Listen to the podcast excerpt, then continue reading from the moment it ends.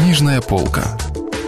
Читаем разумное, доброе, вечное. Радио «Комсомольская правда». Марк Твен. Приключения Тома Сойера. Читает Стас Бабицкий. Глава 27. На следующий день, около полудня, мальчики вернулись к сухому дереву. Им надо было взять мотыгу и лопату. Тому Сойеру не терпелось поскорее бежать в дом с привидениями. Гек тоже стремился туда, хотя и не так ретиво, но вдруг сказал «Послушай, Том, а ты знаешь, какой нынче день?» Том быстро перебрал в уме все дни недели и вскинул на Гека испуганные глаза. «Ой, а мне и в голову не пришло, Гек!» «Вот и мне тоже. А тут сразу вспомнилось, что нынче-то пятница». «Ох ты черт! Ну как тут убережешься? Ведь могли бы влопаться, если бы начали такое дело и в пятницу». «Могли бы. Хм. Скажи, лучше влопались?» Бывают, может, счастливые дни, да только не пятница. Всякий дурак знает. Ты не первый выдумал. А я разве говорил, что я? Да мало того, что пятница. Я нынче видел припаршивый сон. Крысы снились. Да что ты? Гек, но это уже обязательно к несчастью. Дрались они? Нет. Ну, тогда еще ничего, Гек. Если крысы не дерутся, то это просто так. Ну, вообще не к добру. Нам только надо держать ухо востро и остерегаться беды. Давай сегодня не будем больше копать, а станем играть. Ты слыхал про Робин Гуда? Нет. А кто такой Робин Гуд? Ну как же? Он был самый замечательный человек во всей Англии. И всех главнее, он был разбойник. О, здорово. Вот бы и мне. Хм. А кого он грабил?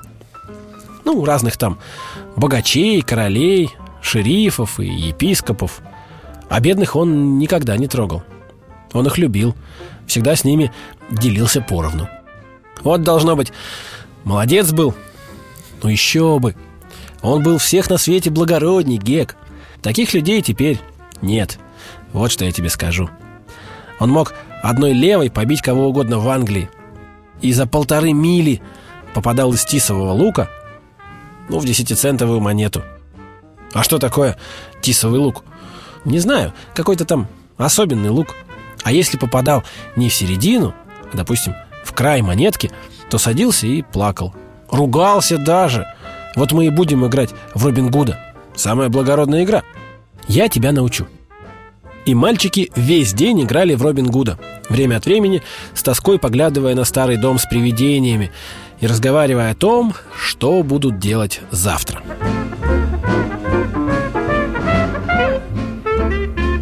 Как только солнце начало склоняться к западу, они побрели домой, пересекая длинные тени деревьев, и скоро скрылись в лесу на Кардивской горе. В субботу, вскоре после полудня, мальчики опять пришли к сухому дереву. Они посидели в тени, курили, болтали, потом покопались немного в последней по счету яме, ну, без особой надежды, только из-за того, что, по словам Тома, бывали такие случаи, когда люди не даруются каких-нибудь шести дюймов, бросят клад. А потом придет кто-нибудь, копнет лопатой один раз и выроет все. На этот раз им, однако, не повезло. И, взвалив на плечи лопаты, мальчики ушли – сознавая, что отнеслись к делу не как-нибудь, а добросовестно проделали все, что полагается настоящим искателям клада. Когда друзья подошли к старому дому, мертвая тишина, разлитая под палящим солнцем, показалась им такой странной и жуткой, а самое место таким заброшенным и безлюдным, что они не сразу отважились войти в дом. Подкравшись на цыпочках к двери, они боязливо заглянули внутрь. Увидели заросшую сорной травой комнату без полов, с обвалившейся штукатуркой, старый-престарый очаг, зияющие окна и развалившуюся лестницу. Они вошли тихонько, с сильно бьющимся сердцем, переговариваясь шепотом, ловя настороженным ухом малейший звук и напрягая каждый мускул, на тот случай, если вдруг понадобится срочно отступать. Через некоторое время мальчики настолько освоились, что почти перестали бояться. Любопытно и недоверчиво разглядывали они все кругом, восхищаясь собственной смелостью и даже удивляясь ей. Потом им захотелось поглядеть, что делается наверху. Это затрудняло отступление, но они подзадоривали друг друга и, в конце концов, как и следовало ожидать, побросали лопаты в угол и полезли на лестницу. Наверху было такое же запустение. В одном углу они нашли чулан.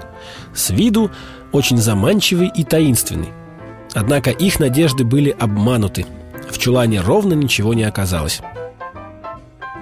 Теперь они совсем расхрабрились и собирались уже сойти с лестницы, приняться за работу, как вдруг... Сказал Том. «Что такое?» — прошептал Гек, бледнее от страха. «Шш! Вот оно! Слышишь?»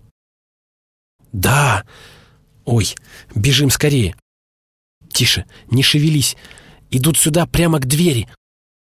Мальчики растянулись плашмя на полу и, глядя в круглые дырки от сучков, стали ждать, замирая от страха. Остановились. «Нет, идут!» «Вот они!» «Перестань шептать, Гек!» «Господи, хоть бы все поскорее кончилось!» Вошли двое мужчин.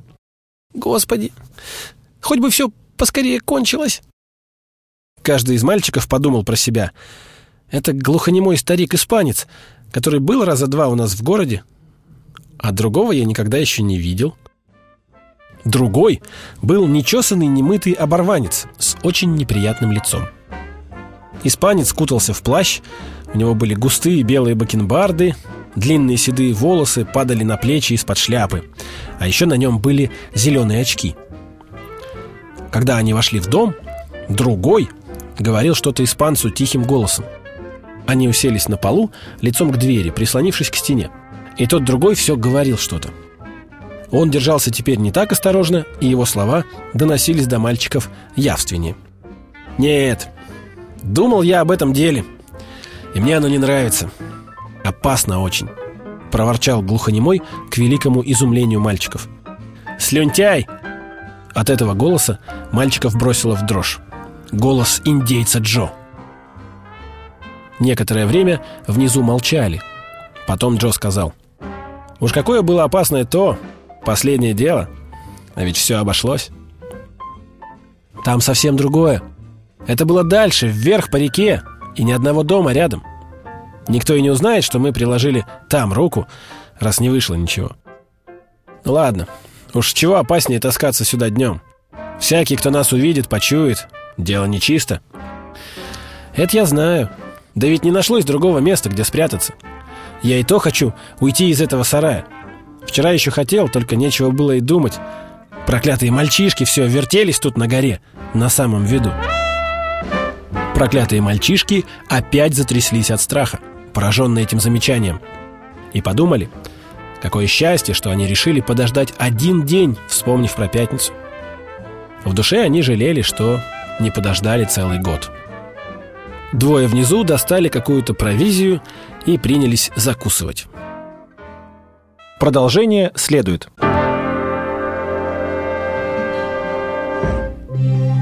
Если вы пропустили главу любимого произведения или хотите послушать книгу целиком, добро пожаловать к нам на сайт kp.ru слэш радио раздел «Книжная полка».